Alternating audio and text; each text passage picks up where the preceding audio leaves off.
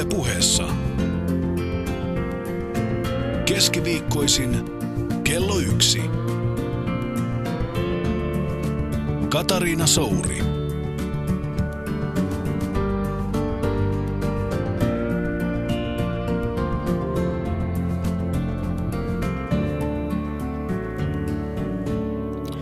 Among all my patients in the second half of life, there has not been one whose problem in the last resort was not that of finding a religious outlook on life.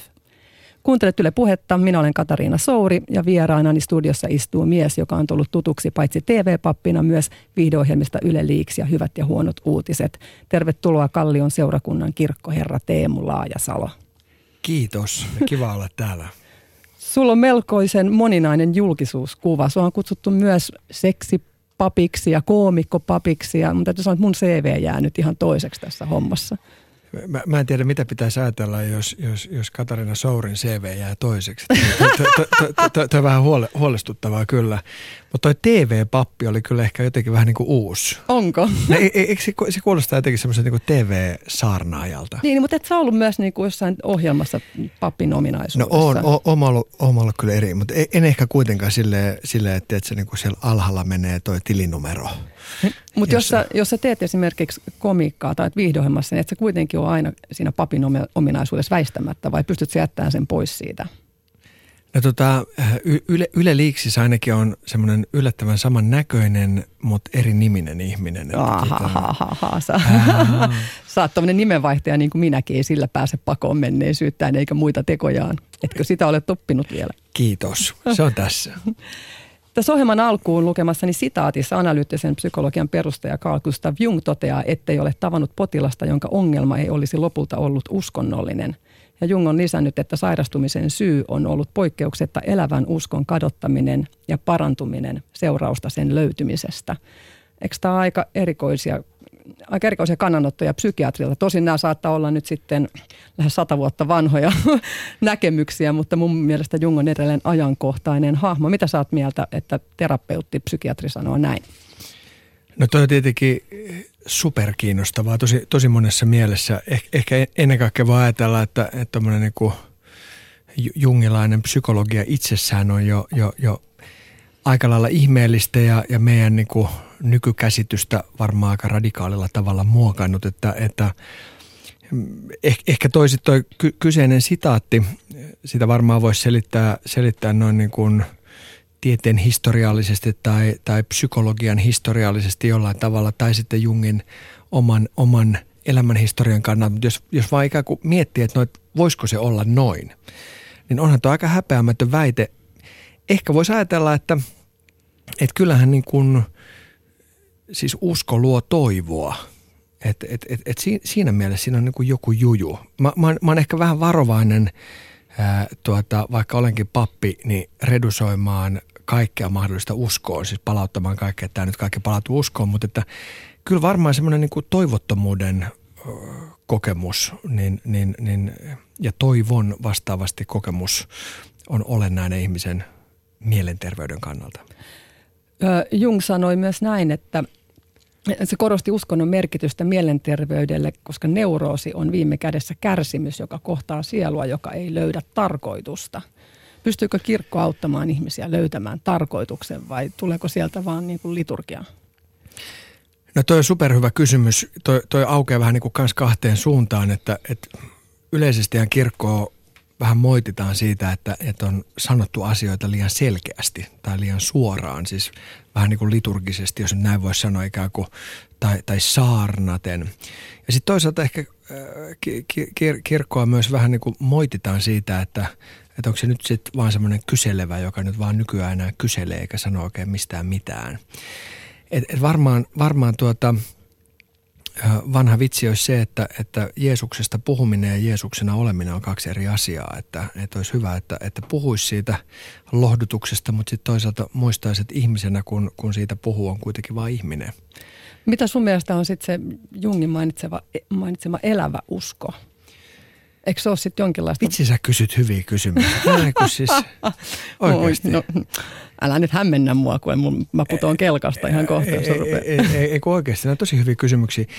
No toi on myös sellainen, jossa, jos mä oon ehkä vähän niin kuin varovainen, siis Luther, joka eli muutama vuosisata aikaisemmin ennen, ennen Jungia, ajatteli, että, että uskossa on kaksi puolta, että Jumalan voi tuntea kahdella tavalla. Yksi Jumalan tuntemisen taso on tämmöinen katekismustunteminen, tietää miksi on kaste tai ehtoollinen tai niin, niin ja niin. Ja sitten on toinen Jumalan tuntemisen taso, joka on ikään kuin, että no miltä Jumala tuntuu.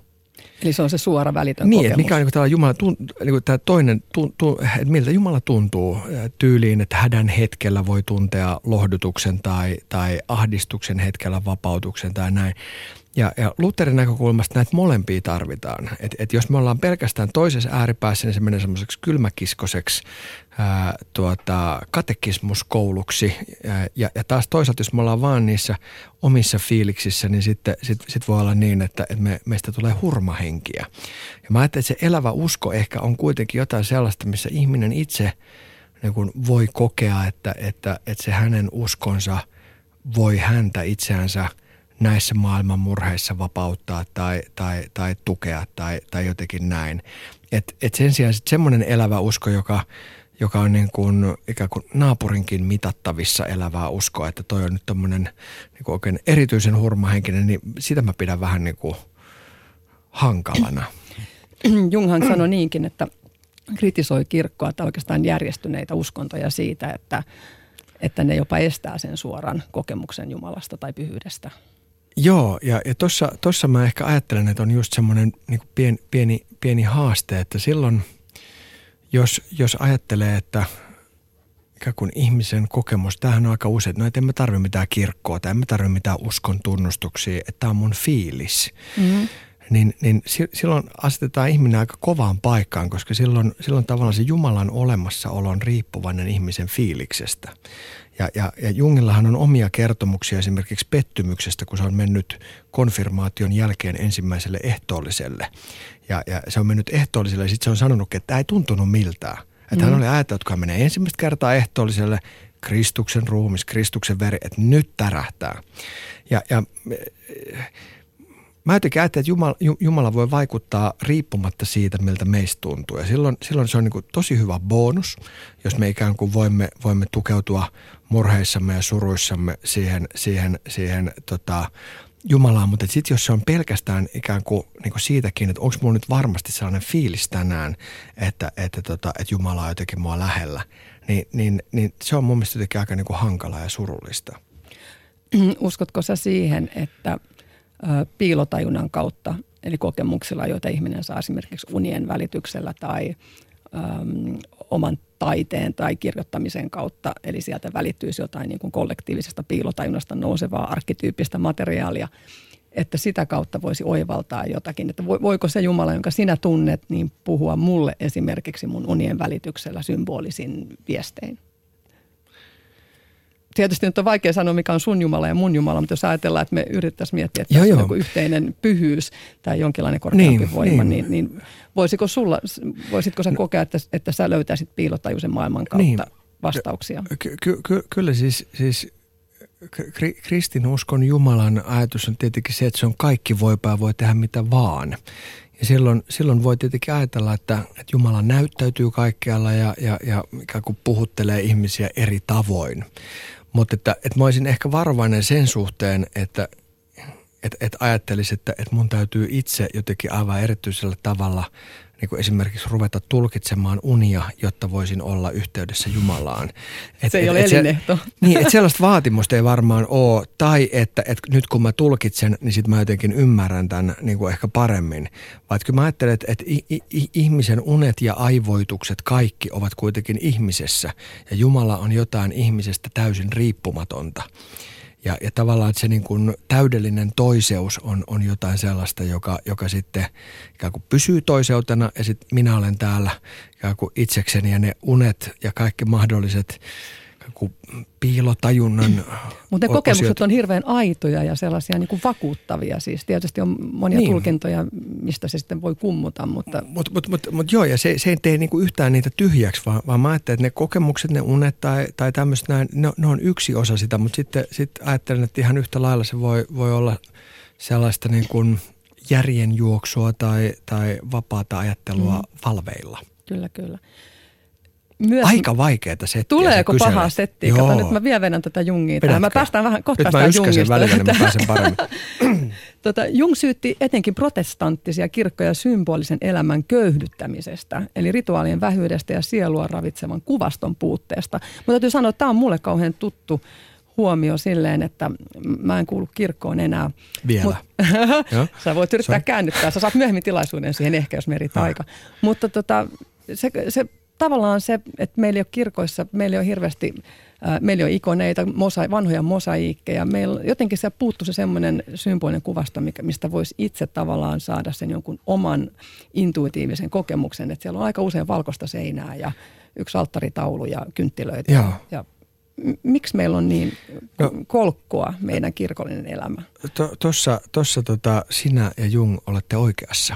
Niinkö? Et, Sä oot samaa joo. mieltä? Ky- kyllä mä oon sitä mieltä. Että mä voin tulla tekemään muutaman, muutamat maalaukset ja Tuutko? seinäfreskot sinne Hei. Kallion kirkkoon. Tu, tuutko oikeasti? Tota, Paljon te maksat? No, no ei, ei, ei, mitään, mutta tota, ne, ne, kultaa ja kunniaa, niin, niin kun, kunniaa tulee. Hei, Kata, sä oot nyt luvannut tänne, koska mun työhuone siirtyy sinne just, niin, niin tota, nyt, nyt tota, syksyllä se tulee. Mutta kyllä se niin on, että, että tota, äh, Luther itse ei millään tavalla aikoinaan äh, vastustanut tätä, tätä jotenkin tällaista, tai ei ollut tämmöinen kuvan raastaja tai riistäjä tai, tai, tai kalkitsija. Et sitten äh, sveitsiläisessä uskonpuhdistuksessa aika voimakkaasti tuli tämmöinen, tämmöinen jotenkin – kal, kal, kal, kalkitsemisnäkökulma. Ja, ja, ja kalkitsemisnäkökulma. Siis ka, kalkittiin tavallaan ihan kylmästi siis, siis upeita, upeita freskoja alle ja, ja, ja, ja tällä tavalla. Yrittikö että, siitä, siinä niin kuin poistaa jotenkin ihmiseltä se oma kokemus tai että hän voisi niin, se ajatus oli kai se, että, että, että ne on häiritseviä, koska ne on ihmisten tekemiä ja tavallaan, tavallaan mielikuvia Jumalasta eikä Jumala. Ja, ja tota, mun mielestä se, se menee kyllä ehdottomasti pieleen, koska kaikki, kaikki puhe tietenkin ja, ja ajatukset ovat aina ihmisen ajatuksia, ne ovat aina jotenkin vaillinaisia. Mutta kyllähän nimenomaisesti se kun rikas symboliikka, joka, joka kirkon historiaan kuuluu, niin, niin se on mielestäni aivan mieletön rikkaus. Ja, ja, ja onneksi – väittäisin näin, että pienin askelin koko ajan ää, sitä tulee lisää. Ja, ja nähdään ikään kuin se, että, että tota, esimerkiksi nykytaiteessa tai, tai, tai ää, u, uusissa kirkoissa, niin, niin silloin rooli. Mm-hmm. Koska... Ja ikoneilla on rooli, ikoneilla on myös rooli, rooli tota, niin, luterilaiskirkossa. Kyllä. Koska jotenkin luterilainen kirkko kärsii vähän semmoisesta niin kuin mystiikan puutteesta. Sori, mä kuulostan niin kuin New Age-fanilta, mutta mä tartan semmoista niin kuin e, mystiikkaa niin kuin intuitiivisena kokemuksena. Se on vähän sama, mistä niin kuin seksi nykyään kärsii siitä mystiikan puutteesta. Kaikki tehdään jotenkin, miten mä nyt selittäisin, että siitä puuttuu semmoinen määrätty salaperäisyys. Hei, tota, älä paljasta enempää sun seksielämästä. En. Mutta, Ei mutta mennä tota... siihen. Sä sanoit, että sulta aina ruvetaan kysyä seksiasioita, mutta munkin mielestä on tylsä keskustelua. Me ei puhuta enempää me, me voidaan puhua siitä kohta, mutta mä sanon ennen kuin mennään siihen, niin, niin tota, koska mä haluan kuulla lisää, niin, tota, ää, ei, niin, niin tämä sun, tää tavallaan tämä ikään kuin mystiikan puuten näkökulma on myös oikea, koska mä ajattelen, että pyhyys on jollain tavalla vierautta. Siis, siis ihminen, joka haluaa paeta maailmaa, se haluaa paeta sitä johonkin, joka on erinäköinen kuin se maailma. Jotta se saa pakopaikan siitä maailmasta, se täytyy ikään kuin paeta johonkin pyhään ää, joka on vähän vieraampi. Ja, ja silloin se, että meillä on upeita taloja, missä on vähän erilaista musiikkia, ää, jossa on, jossa on tuota, niin, niin, upeita ää, ihmisen sitä jotenkin niin kuin pyhyyttä koskettavia symboleja, niin se on, se on, se on älyttömän tärkeää. Mutta tota, ehkä, ehkä, ehkä niitä nyt jonkun verran meidänkin kirkoissa kuitenkin on. Onhan niitä, vai mitä? No e, jonkin verran. No Joku, on niitä. Jokunen ruusuikkuna jossain, missä tuolla... Kallion kirkossa on muuten hirveästi ruusuja. Ruusuja, mutta ruusuikkunoita. No, ja ja, ja tuommoisia niin lyijylasi-ikkunoita ja mandaloita, mm. ympyrän muotoisia, jotka kuvaa sitä, tiedätkö, sitä pi, persoonan tai piilotajusta itseä eikö niin? Eli, eli tällaista niin kuin jumalallista itseksi tulemista. No, eihän meillä semmoisia ole. Mitä sä hymyilet siinä? En, hymyile. Mä, mä kuuntelen tätä analyysiä tässä näin, mutta tota, niin, siis ei, ei meillä Mandalat ole... puuttuu meiltä kokonaan. Mandalathan on, tiedätkö, niin kuin todella tärkeitä. Ne on kaikessa uskonnollisessa ja kuvastossa ja eri kulttuureissa ja, ja, ja symboloi niin kuin universumia ja kaikkeutta, niin missä meidän kirkkojen mandalat on? No, Me, mä, meillä mandaloita historiassa on suunnilleen jossain niin kuin juustovuokien pohjissa. Mä, mä, mä, mä en tuohon ota kantaa, mutta mä otan kantaa siihen aikaisempaan ikonijuttuun ja siis ylipäätänsä kuviin, niin ky, kyllä niitä pitäisi olla enemmän. Ja kyllä sitten toisaalta, jos me mennään vaikka – Keski-Suomen pieniin puukirkkoihin tai isompiin puukirkkoihin, niin kyllä, siis, kyllä täälläkin on osattu. Onhan täällä niin mm. ihan mielettömän hienoja siis ää, opetustaideteoksia. Mutta eikö se ole totta, näin... että vanhoja mosaikkeja meidän kirkoissa ei ole yhtään, siis niin kuin, jotka on kiinteitä mosaikkeja kirkoissa? Ei. Ei edes ortodoksikirkoissa. Ei, mm. ei. Se on, se on sääli, että se jotenkin se, joo. on niin kaukana meidän kulttuurista. Joo, mutta sitten jos me mennään, mennään tota Keski-Eurooppaan, niin niitä, niitä on. No siellä on. Mm. Tota, vielä, vielä Jungista sen verran, että hän oli sitä mieltä, että, että pahuuden syy maailmassa on se, että, että ihmiset eivät saa mahdollisuutta kertoa heidän omia yksilöllisiä tarinoitaan. Et miten, miten meillä kirkko niin kuin huomioi tämän tarpeen, ihmisten tarpeen kertoa heidän omia tarinoitaan, eikä vaan kuunnella niitä raamatun tarinoita? No, tota, Meneekö pahemmaksi vaan koko ajan? Eikö, siis hirveän hyvin kyllä. Mä, mä, siis tää on ihanaa, että voi vähän niin kuin mykistyä hetken. Kun mulla on tämä vamma, että mä yleensä alan aina puhua, niin nyt sä kyselet sellaisia, että mä vähäksi aikaa niin kuin mykistyn. Tota, var, varmaan on niin, että, että tila ihmisten omille kertomuksille on aina jotenkin liian pieni. Et, et meillä on niin kuin suuri suu ja pienet korvat ja pitäisi olla toiste päin. Mutta me jäi miettiä sitä ikään kuin – kysymystä pahuuden olemassaolosta tai pahuuden selittämisestä, niin siihen kai yleensä ajatellaan, että on olemassa jotain sellaista pahuutta, joka on hyvyyden puutetta. Mutta sitten on olemassa sen lisäksi jotain sellaista pahuutta, joka on niinku pahuutta sinällään. Että kaikkea sitä maailman pahaa, mitä maailmassa tapahtuu, siis niinku mieletöntä kärsimystä, jossa siis täysin viettomat ihmiset kärsii järkyttävimmällä mahdollisella tavalla. Niin sitten ei niinku oikeastaan voi selittää niin kuin mun mielestä pelkästään hyvyyden puutteella, että mm. et no, että nyt ei ollut vain jotain, vaan nyt on kuitenkin myös jotain siis pahaa sinällään, joka, joka niin kuin, vähän vastaavalla tavalla kuin, että ei ole pelkästään niin kuin pimeyttä, joka on valon puutetta, vaan on mm. niin kuin pimeyttä sinällään. Mutta voiko uskon kautta saada jonkin suoran pelastuksen ilman, että joutuu menemään sellaisen itse tutkiskeluprosessin läpi, koska sehän on pelottavinta, mitä ihminen voi tehdä.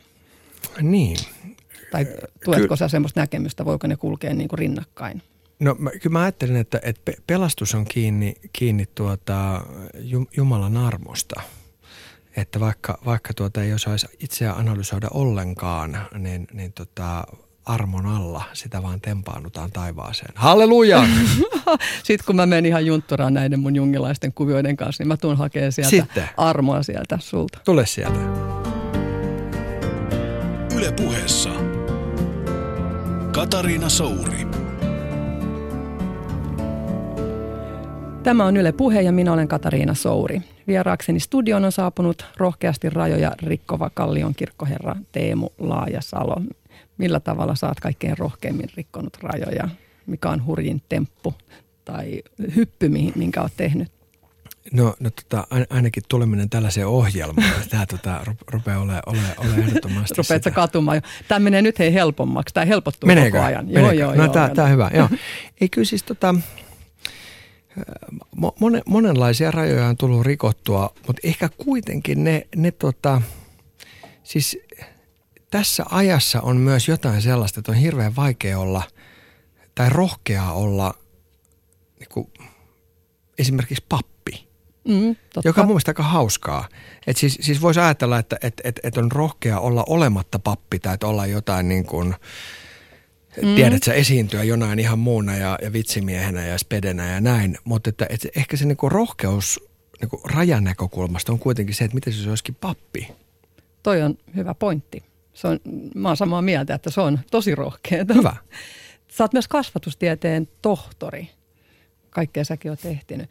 Ja sä oot korostanut kasvatuksen merkitystä, mutta mitä jos se kasvatus menee ihan totaalisesti pieleen? Eikö siitä kuitenkin aika usein voisi seurata jotain todella hyvää, joten kaikki sellaiset hyvin ainutlaatuiset henkilöt on jotenkin syntyneet rikkinäisestä lapsuudesta, eikö se ole, vai onko se vain klisee? Ei, ei se varmaan klisee ole, mutta ei ei se varmaan niin kuin ehtokaan ole, että, että ihminen, joka ei jotenkin jollain tavalla olisi haavoitettu, ei voi sitten sit, sit, sit pärjätä. Ehkä niin kuin hyvää kasvatusta ja hyvää kasvua on niin hirveän monenlaista. Mutta että kun sä puhuit rohkeudesta, niin, niin kasvatus aina palautuu rohkeuteen. Siis, siis kasvatuksen ikään kuin hyve on rohkeus. Ja, ja se palautuu ikään kuin siihen ajatukseen, että kasvattaja ei pelkästään kuvaile maailmaa, ää, minkälainen maailma on, vaan se myös kertoo, minkälainen maailman pitäisi olla. Ja jotta voisi tämän tehdä, niin täytyy olla aika rohkea, koska silloin pitää ikään kuin esittää, että no, että tähän, tähän, tähän suuntaan pitäisi mennä. Ja taas vastaavasti se kasvat, siis kasvatettava tai kasvaja tai mikä hän nyt ikinä onkaan. Kasvaja on hyvä. Kasvaja. Lapsi on kasvaja nykyään. Ja, hyvää huomenta kasvaja. Näin, näin mä yleensä aamulla tervehdin. Huomenta kasvaja. Tota, niin, niin tämä kasvaja, tällä tavalla luodaan semmoinen niin persoonallinen ja rakastava tota, suhde lapsi. Su, suhde. Niin tämä kasvaja, niin, niin tota, hänen tehtävähän on myös olla rohkea ja siis rikkoa rajoja. Et, et, et ehkä se juju siinä voisi olla se, että et yhtäältä siis hyvä kasvatus on sellaista, joka kertoo aika selkeästi, minkälaisia tavoitteita on tai minkälaisia toiveita on ja mihin suuntaan pitäisi mennä. Ja samanaikaisesti valmistaa ihmisen rikkomaan, kyseenalaistamaan ja ohittamaan ne toiveet. Mm. Mutta kuinka vahingollista voi olla sit se, että ehkä niinku pakko syöttää lapselle omaa arvomaailmaa. Et mä oon itse lähtenyt yleensä siitä liikkeelle, että mun tärkein kasvatusmetodi on se, että, että kaikesta pitää puhua ja kaikesta voidaan puhua ja kaiken voi mulle kertoa ja kun avoimesti kertoo, niin mä en koskaan pillastu. Ja mulle oikeastaan ainoa sellainen tärkeä, no se on yksi, että kaikesta puhutaan ja toinen on se, että lapsi ei koe turvattomuutta niin, että se jäisi väärällä tavalla yksin. Mutta tav- mut sitten mä oon aina sanonut lapsilleni, että, että ne voi uskoa Jumalaan tällä uskomatta. Tai aina jos mulla on joku mielipide, mä yritän tuoda sen toisenkin näkemyksen, että, että niillä olisi jotenkin valinnanvapaus. Mutta onko se sitten huonoa kasvattamista sun mielestä? Ei, ei, ei se varmaan huonoa kasvattamista. Tota, jotenkin mä ajattelisin, että et, et pääajatus on kuitenkin se, että et, et kasvattaja joka tapauksessa kertoo sille ihmiselle, että, että mikä on... Ähm, mikä on hyvää, mikä on pahaa, mikä on totta, mikä on väärää, mikä on kaunista, mikä on rumaa. Ja, ja, ja Mutta onko se aina niin selkeä? alkuvaiheessa se kertoo sen tosi selkeästi ja jossain vaiheessa se niin kuin, koko ajan menee, menee ikään kuin varmaan vähemmän selkeäksi. Ja sitten lapsi ajattelee, että sillä on valehdeltu koko ajan. Ei, ei, ei varmaan niinkään, vaan, vaan että et, et kun, kun hyvän ja pahan ikään kuin epäselvyys tai semmoinen ambivalenttius tai häilyvyys tulee ajankohtaiseksi, niin silloin, mm. silloin se toteaa, että no kuulee, että, että asiat ei ole näin yksinkertaisia. Mä esimerkiksi keskustelin vähän aikaa sitten lapseni kanssa siitä, että onko autot hyviä vai pahoja. Ja, ja niin kuin aikaisemmin hän on ollut sitä mieltä, että autot on niin kuin aivan hirveän hyviä ja nyt hän oli saanut sen vihreän herätyksen, että autot ovat hirveän pahoja. Ja, ja nyt sitten niin tässä oli tavallaan tämmöinen konflikti, jonka jälkeen sitten ikään kuin tasoteltiin sitä, että no, että asiat ovat joskus vähän niin kuin hyviä ja vähän pahoja. Mm. Mutta ehkä se juju kuitenkin on siinä, että, että semmoista niin kuin katsomusvapaata puhetta ei ole olemassa. Semmoista niin kuin neutraalia puhetta ei ole olemassa ja, ja jotenkin mä ajattelisin, että reiluinta kasvatuspuhetta on kuitenkin semmoinen, mikä lähtee siitä, että, että ikään kuin se on jotenkin niin kuin läpinäkyvää. Että jos ihminen esimerkiksi itse niin kun uskoo Jumalaan, ää, niin se voi sen sanoa, että jos itse ikään kuin epäilee joissain kysymyksissä, niin voi, voi puhua lapsen kanssa si- siitä. Et sitten se, semmoinen, mitä usein ehkä tarjotaan vastineeksi, on se, että, että, no, että, että, että ei oteta kantaa. Mm niin ensinnäkin siitä tulee aika erikoista kasvatusta, jos ei oteta kantaa. Ja meillä on siitä kyllä esimerkkejä, että ei oteta kantaa. Mutta sitten toinen on myös se, että, että mä luulen, että kuitenkin tulee ottaneeksi kantaa. Mm. Sitten sit, sit se on vain niin kuin indoktrinaatiota tai manipulaatiota, jotain siis sellaista, missä sitten piilovaikutetaan, niin se ei ole niin reilua. Vaikutetaan sinne persoonan varjoon, eli sinne piilotajuiseen puoleen niin. ihmisessä. Niin. Näin. millainen lapsuus sulla oli? oliko siellä, onko se pääsääntöisesti ollut onnellista aikaa? Tuleeko mieleen jotain hyvin traumaattista?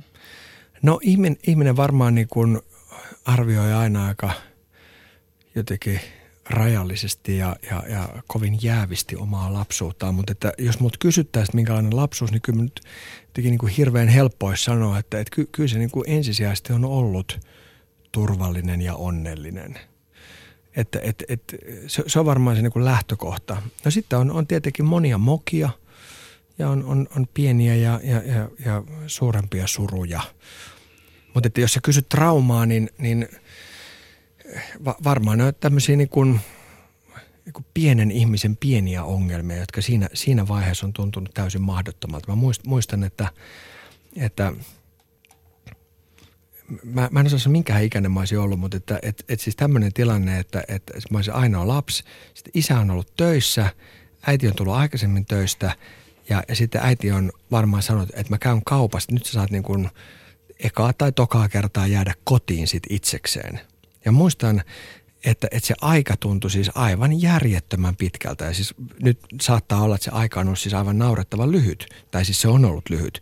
Ja mä muistan vielä sen, kuinka mä, mä tota, jossain kohdassa sitten tota, otin siis vanhan komennon lankapuhelimen ja tämmöisen puhelinmuistion, missä oli kaikkien sukulaisten numeroita.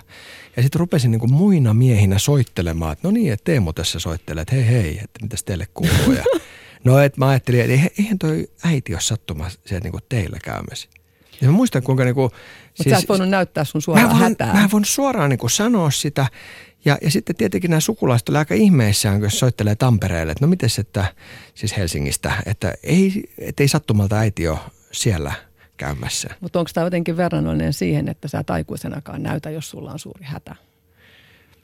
Koska jos tämä on traumaattisin kokemus, mitä sulla on ollut, niin sulla on, sun oikeasti isoin trauma on se, että sulla ei ole traumoja lapsuudessa. No, e- Koska lapsuudessa täytyy ihmisen särkyä jollain tavalla. Niin, kyllä, kyllä Mun siis. mielestä. No joo, no siis, siis ky, kyllä tota... Mullakin nimittäin hei on tämmöinen puhelinkokemus, mutta se oli se, että mä olin oikeasti ihan kokonaan jätetty yksin. Nyt en syytä vanhempia, vaan, vaan hoitajaa, joka jätti mut yksin. Ja mä olin yöllä ja heräsin ja mä olin tosi pieni ja ketään ei ole kotona. Ja mä yritin lankapuhelinta, mutta mä niin kuin hakkasin sitä. Mä en osannut soittaa sinne minnekään ja mä yritin, oli tyhjä asunto ja pimeätä ja mä en tiedä yhtään missä on kukakin. Ja mä oon mutta vaan jätetty yksin ja se tarkoitti kuolemaa, että mä kuolen tänne. Joo. Ja sitten mä yritän sillä lankapuhelimella soitella ihan minne tahansa, mutta ei se mennyt mihinkään se puhelu. Ja sitten mä olin lopulta itkenyt itseni uneen sinne lattialle. Niin kuin.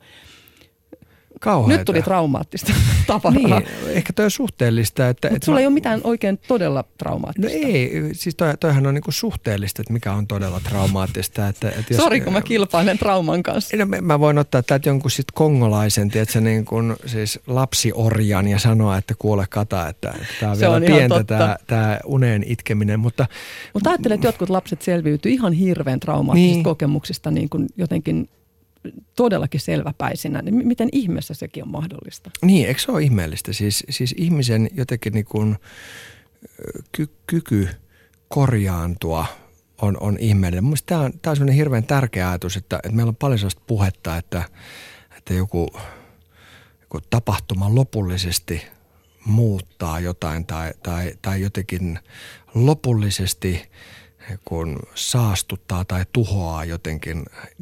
Mielestäni se on aika niin kuin, näyttäisi, jos olen ymmärtänyt sitä vähäistä tutkimustietoa, mi- mihin olen joskus, joskus törmännyt, niin tutkimustiedon näkökulmasta vähän väärin sanottu. Ja sitten se on myös niin kuin periaatteellisesti hir- hirveän lohduton ja väärä ajatus. Mm. Et, et kyllä siinä on hirveän jotenkin hieno ajatus, että et ihmisellä on kyky korjaantua.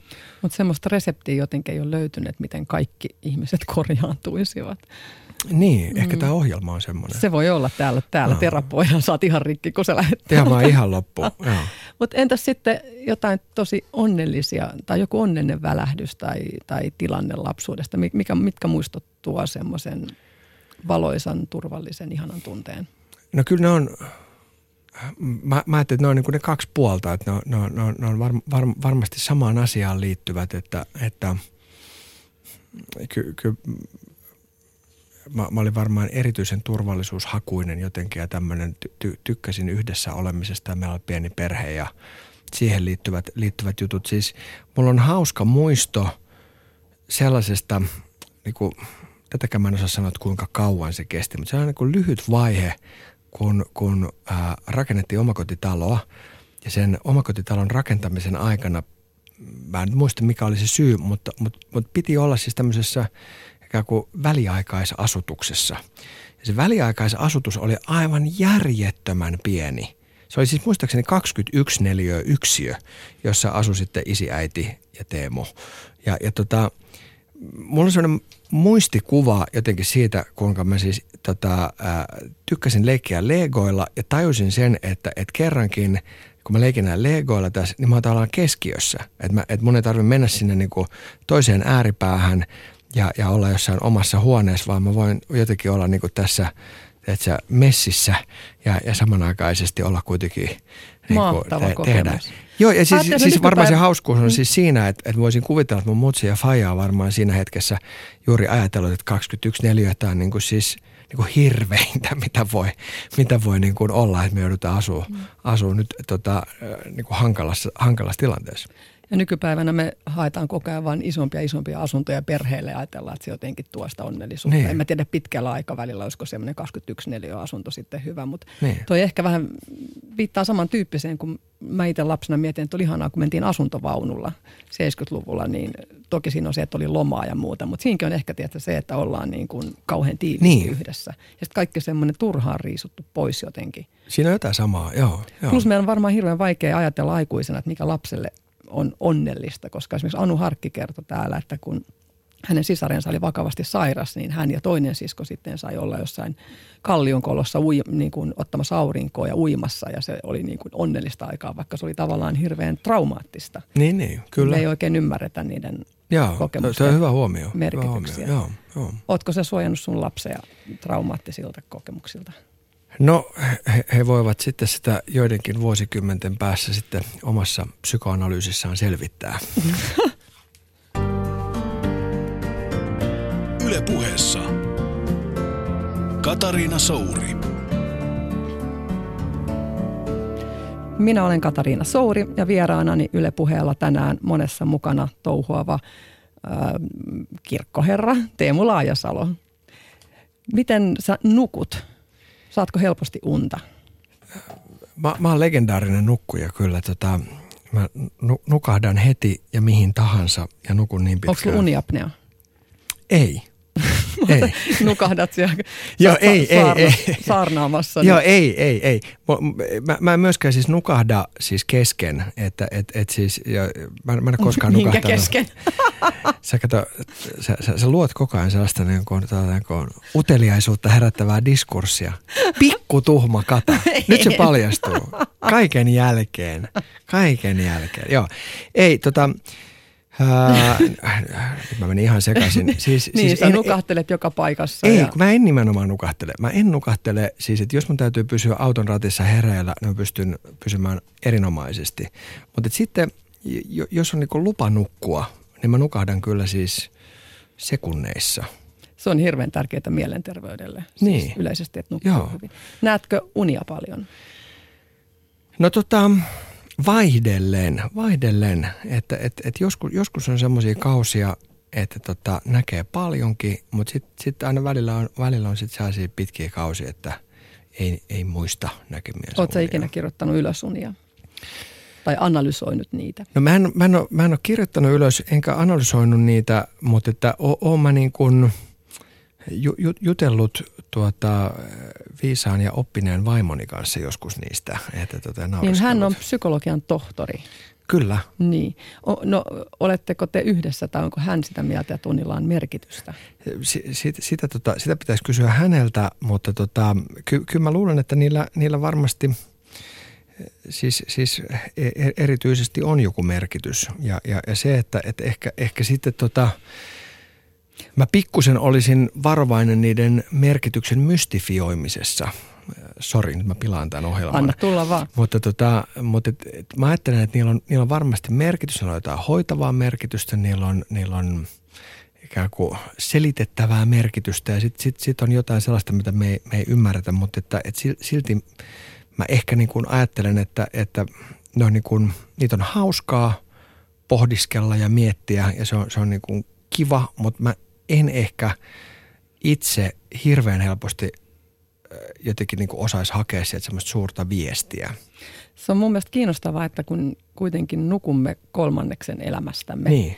No unia sitten tietysti, että kuinka pitkää jaksoja me nähdään sitä, siitä, mm, jotkut näkee enemmän, jotkut vähemmän, mutta kaikista esimerkiksi tämän ohjelman vieraista vain yksi tähän asti, eli A.V. Yrjänä, on kirjoittanut uniaan muistiin. Okei. No, ja hänellä onkin aivan hurjia unia, ja tätä mä oon kaikille korostanut taas. Mä sanon tätä samaa, että, että ennen kuin on mennyt siihen prosessiin, että ryhtyy kirjoittamaan muistiin, jos vaikka muutaman kuukauden kirjoittaa muistiin, niin ne muuttuu ne unet. Ne, rupeaa, ne, ne saa erilaisia muotoja ja tulee niin kuin selkeästi merkityksellisemmiksi. Ja sitten ehkä niille voi antaa arvoa tai antamatta, mutta jos ei ole koskaan kirjoittanut muistiin, niin sitten ehkä oikeastaan tiedä unista niin. paljon mitään.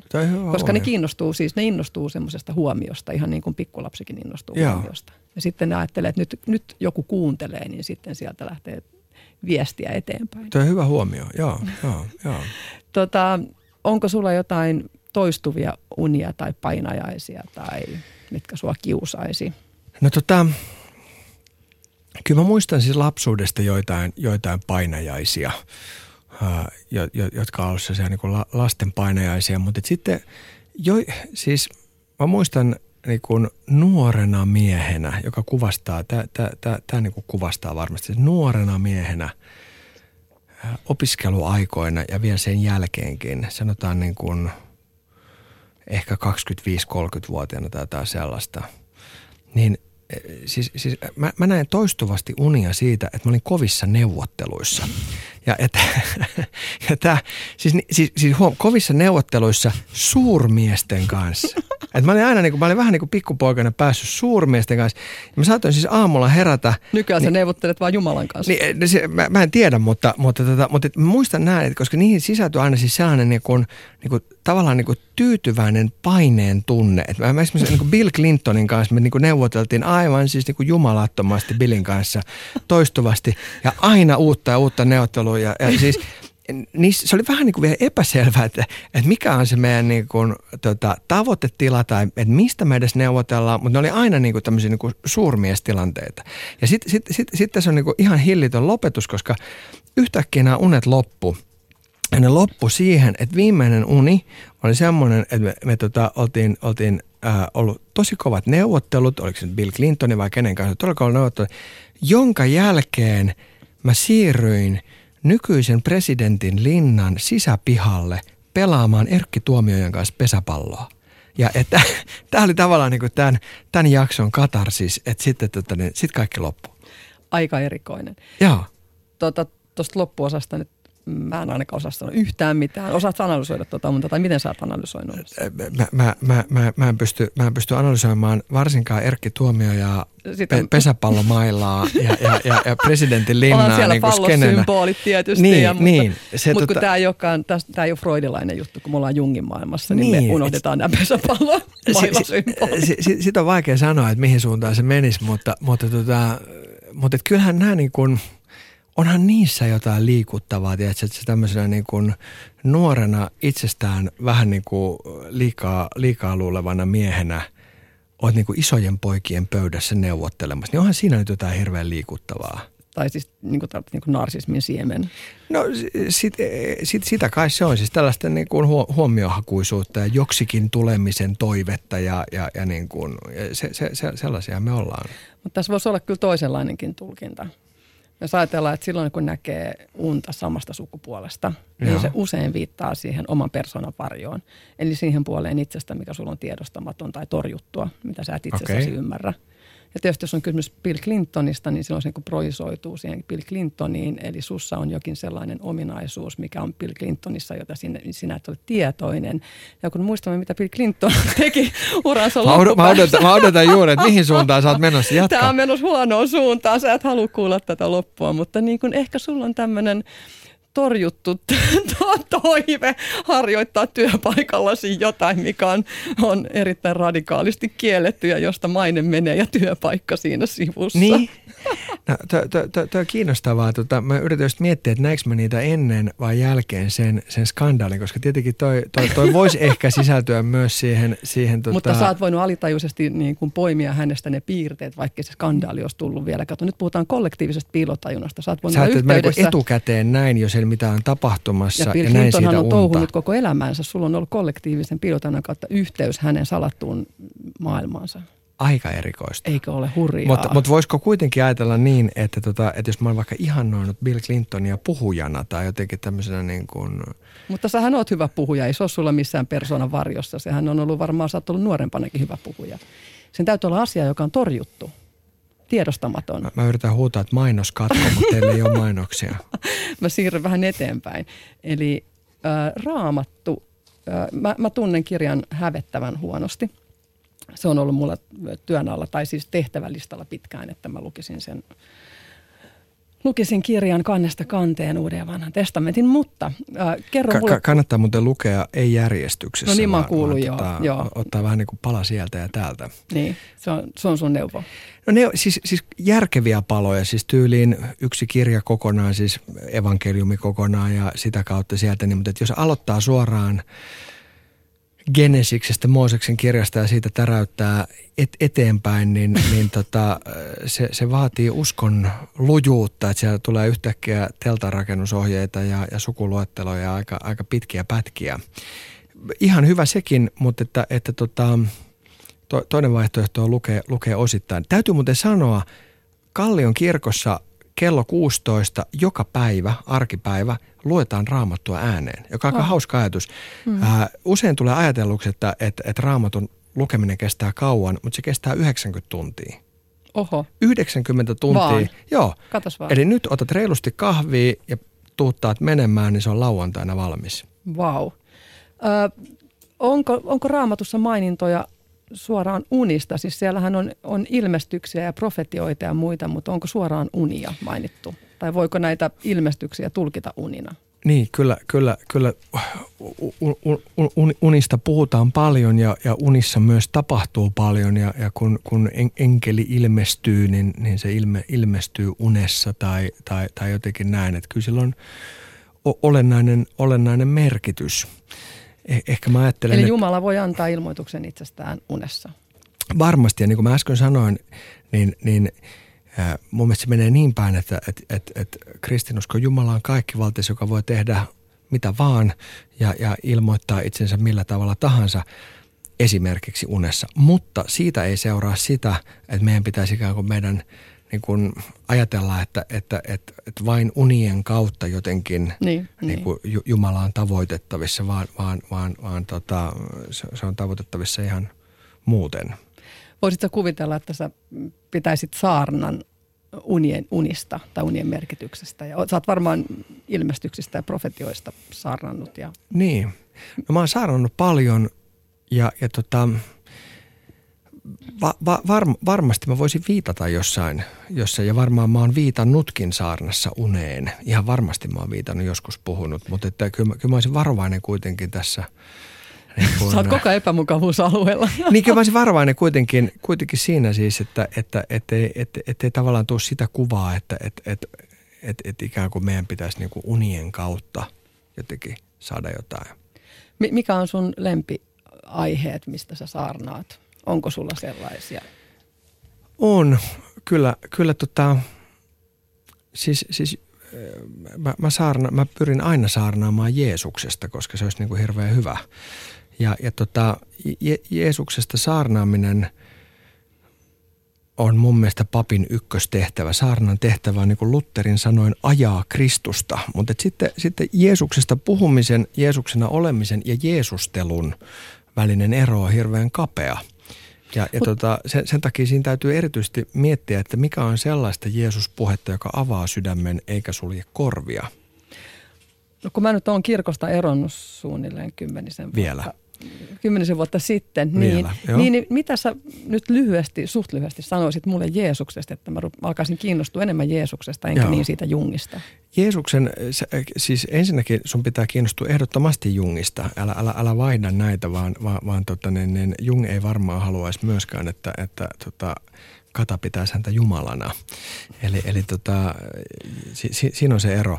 Mä haluaisin sanoa, että, että siis Jeesuksen toinen nimi ei ole ahdistaja, vaan vapahtaja.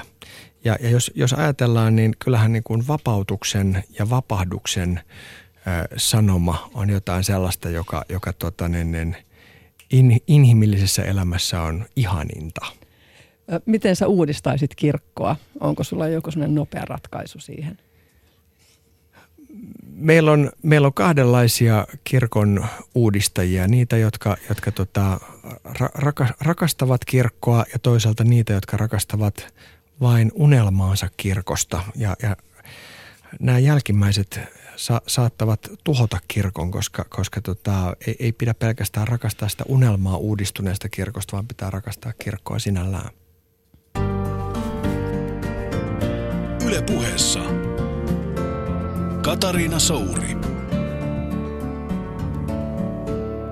Kuuntelet Yle Puhetta. Minä olen Katariina Souri ja kanssani studiossa istuu koomikko, kirkkoherra Teemu Laajosalo. Loistavaa. Voiko sanoa silleen, että koomikko, kirkkoherra, se kuulostaa, että se on sama niin. Niin kuin yhdyssanana koomikko, kirkkoherra. Kyllä, vitsipappi. Mm. Mutta ootko se koomikko? Mä oikein tiedä, se on vähän niin kuin käännetty, käännetty tuota sana. Mutta ky, kyllä mä varmaan sitäkin on. Ainakin tahattomasti. Mutta sehän on hyvä ominaisuus, että on Onko? huumorintaju. Ehdottomasti. Kiitos. Mutta vielä, vielä parempi ominaisuus kuin huumorintaju on se, että rakastaa eläimiä. Millainen niin. suhde sulla on eläimiin? No mulla on jotenkin ihmeellinen suhde, että, että siis, siis mä oon allerginen ollut pienenä ja, ja, ja tota, se on varmaan sarjassa kanssa niitä traumoja, että, mä olisin halunnut sen pienen koiran ja sitten mä en voinut saada sitä. Ja, ja tota, sitten mulla oli kala nimeltä Repe, joka, joka oli yksinäinen kala. Se se on mun siis eläin, eläin niin kuin ko, kokemus, mutta sitten mulla on tämmöinen niin kuin kaksinainen ja kaksinaismoralistinen suhde eläimeen. Mä jotenkin, mun mielestä eläimet on tavallaan niin kuin aivan ihania. Sitten toisaalta mulla ei ole mitenkään sellaista niin kuin läheistä sellaista niin kuin halua rapsutella mitään koiria. Mutta sitten sen sijaan mun on niin kuin mahdoton ymmärtää, että miksi joku ihminen – niin kuin haluaa tappaa eläimiä esimerkiksi. Että, että, että siis y- ymmärrän nämä argumentit, mutta mun on esimerkiksi hirveän vaikea ymmärtää turkistarhausta tai mun on hirveän vaikea ymmärtää metsästystä. Ja nyt se kaksinaismoralismi tulee tässä, että mä rakastan lihaa, mahdollisimman prosessoitua, tuotteistettua ja varmaan geenimanipuloitua ja tehotuotettua ja kaikkea mahdollista. Ja sitten samanaikaisesti että jos joku ihminen sanoo, niin kuin, että minä menen nyt metsästämään ja se on luonnollista, niin mun tekee mieli sanoa, että eihän se ole luonnollista, kun luonnollista on se, että sä menet ostaa tuosta lähikaupasta sitä, niin, eikä niin, että sä menet jollekin kurssille ja ostat aseen ja jeepit ja systeemit. Et, et, et, et, et jotenkin se, että et metsästys liittyy jollain tavalla niin kuin siihen elämän lopettamisen haluun – Tota, oletko sä tappanut itse eläimiä? Eh. Tai minkälaista eläintä? No- Muuta kuin välillisesti syömällä niitä. No siis väli, välillisesti re, reippaasti tietenkin ja käytän nahkakenkiä ja varmaan mä oon astunut muurahaisten päälle, mutta et en, en, ja, o, ja oon joitakin kertoja kalastanut joskus pienenä. Mutta en, en mä muuten ole tappanut. Mut miten sä voit ajatella, että siis mä en tykkää metsästyksestä, en ikinä Joo. metsästäisi, mutta onhan se nyt silti eettisempää kuin ostaa tehotuotettua lihaa jostain vakuumipakkauksesta marketin hyllyltä. Niin jos sä ajattelet nyt sitä niin kuin oman kokemuksen helppouden kannalta, niin. sun ei tarvitse nähdä sitä tappamista. Juuri näin. Ja Mut- tässä mä oon kaksinaismoralisti. Eikö nyt olisi aika, sä oot nyt siinä 40 taitevaiheessa elämässä, missä täytyy oikeasti niin kuin ottaa Alkaa semmoinen metsästää. Niin kuin, ei, vaan ottaa semmoinen syvempi näkemys asioihin sieltä niin kuin kirkon ulkopuoleltakin ja, ja huomioida niin kuin empaattisesti myös tämä niin kuin eläinkunta, eikö niin? Ja alkaa metsästää. Ei, vaan ensin ainakin ryhtyä syömään luomutuotettua lihaa, jos sitä ylimenovaiheessa pitää jo, jollain tapaa Niin. Ja, ja ryhtyä suuntautumaan kohti veganismia. Tuo on hyvä näkökulma ja noin varmaan pitäisi tehdä, mutta tota, toi, toi on laki. Ja sitten tulee onneksi evankeliumi, että en mä pysty tohon, kun mä rakastan sitä lihaa. Ja sitten samanaikaisesti, samanaikaisesti täytyy sitten vaan niin kuin tuota, out of sight, out of mind tyyppisesti etäännyttää se tehotuotanto johonkin kauas.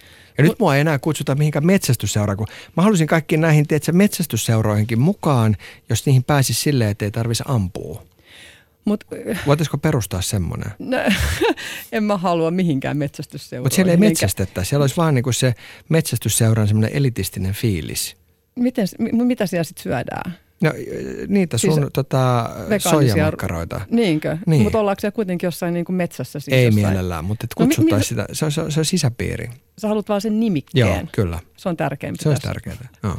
Mitä sä oot mieltä hei siitä, kun mä en ole koskaan ymmärtänyt sitä, kun jotkut on jopa vedonnut niin kuin raamattuun siinä mielessä, että eläimet on tarkoitettu syötäviksi. Onko ne sun mielestä tarkoitettu syötäviksi?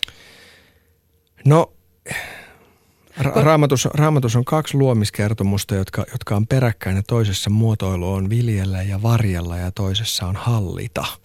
Eli, eli tota, voi tietenkin ajatella, että viljellä ja varjella on vähän eri kuin hallita sitä luomakuntaa, mutta, mutta tota, e- e- ehkä, ehkä niin kuin mä olisin aika varovainen vetämään Älä nyt tommosia- ole koko niin varovainen. Sä oot ollut tulee- useampaan kertaan täällä nyt Mä varovainen. tasapainotan, koska sä oot niin varomaton, niin mä, mä yritän saada tästä sellaista niin tasapainoa.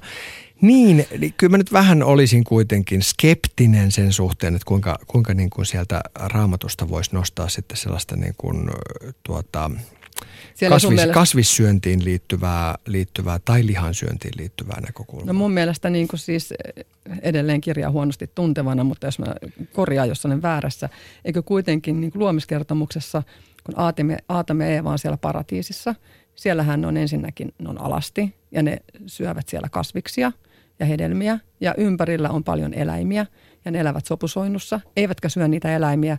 Ja Jumala tähän sanoi, että kaikki oli hyvästä, kunnes tuli syntiin lankeemus ja vedenpaisumus ja helvetti oli irti ja eläimet joutu grilliin. Okei.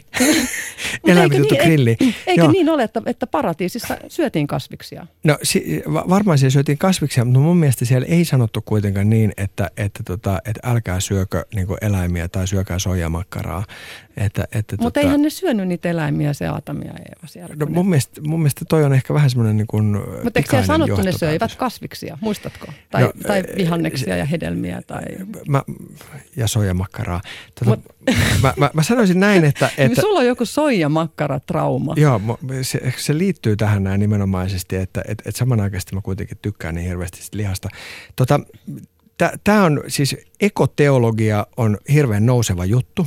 Ja, ja sitten, sitten Mikä tota, on ekoteologia? Ekoteologia on juuri tämä ajatus, että, että, siis, että, että Jumala on luonut maailman ja, ja, ja ihmisen tehtävänä on ikään kuin kunnioittaa luomakuntaa. Siis luomakunta on jotain sellaista, joka on, on, on Jumalan, ää, hyvän Jumalan hy, ää, luoma ja sitä ei pidä raastaa. Ja, ja, ja jopa niin, että, että tota, tämmöinen luoma, luomakunnan väärinkäyttö on synti. Se on aika kovassa nousussa. Mut, ja si- sen mukaanhan silloin niin kuin eläinten tehotuotanto on, on tä- Aivan tämän varmasti. etiikan vastaista. Kyllä, ehdottomasti. Mutta eikö kirkkokin voisi lähteä nyt laajemmassa rintamassa vastustamaan niin kuin tehotuotantoa, koska eläimethän on siellä täysin niin kuin tuotantokoneina. Siis ajattele, elä, niin. elävät tuntevat olennot. Että olisihan se hieno, jos kirkon piirissäkin niin kuin se empatia ulottuisi myös sinne eläinkuntaan. Ki- Kirkon piirissä on mieletön määrä ihmisiä, jotka nimenomaisesti ajattelevat noin. Ja mä sanoisin, että, että, että hu- huomattava, huomattavan paljonkin. Mutta sitten ehkä, ehkä ajattelen, että kirkon tehtävä on kuitenkin olla kaikkien puolella ja nähdä ja ymmärtää myös niitä, jotka ikään kuin esimerkiksi oman leipänsä saavat siitä lihabisneksestä tai, tai tuota, niin, niin, turkistaloudesta. Mä en ole vaan oikein koskaan ymmärtänyt sitä niin kuin sellaista yksilön vapautta, jossa kuitenkin jonkun toisen elollisen olennon vapaus riistetään täysin. Sehän ei voi, e- eihän se ole mitään oikeaa vapautta silloin, vaan jos se perustuu toisen riistolle. Eikö? No, no siis kyllä, ja sitten kriteeri on ehkä siinä, että, että mikä on riistoa, että, että onko riistoa se, että syö lihaa.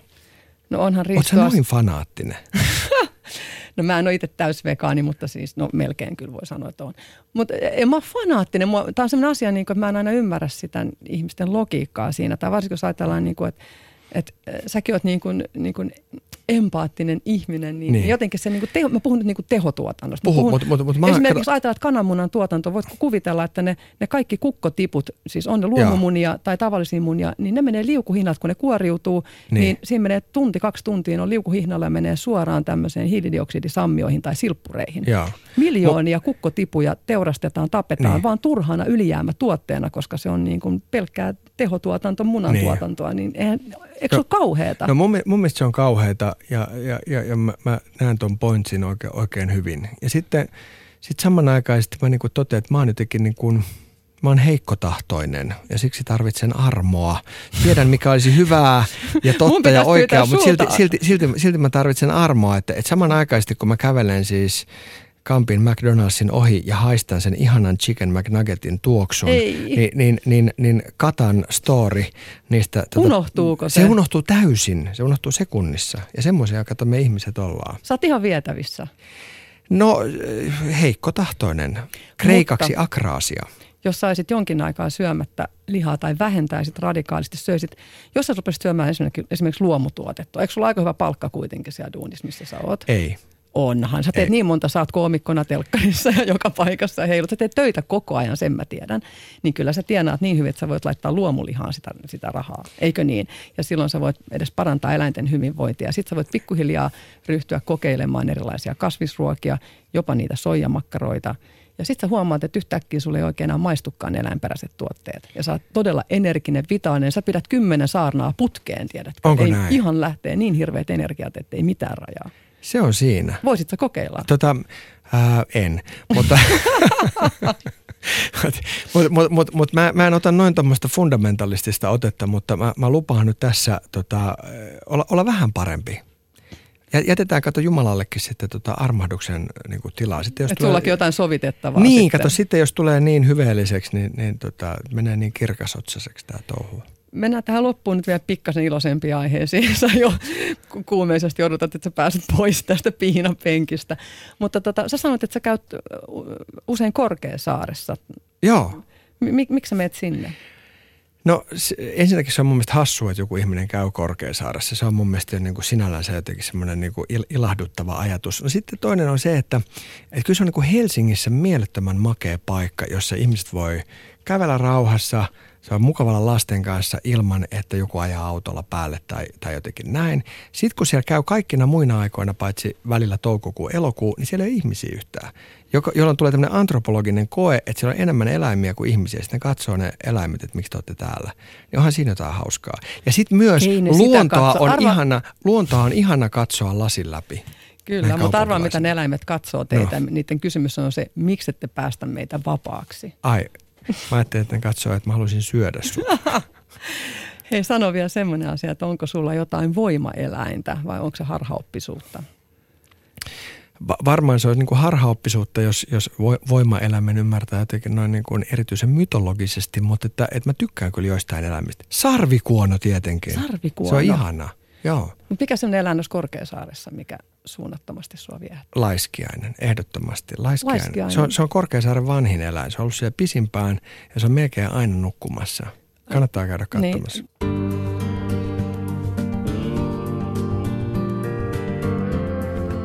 Yle puheessa. Keskiviikkoisin kello yksi. Katariina Souri.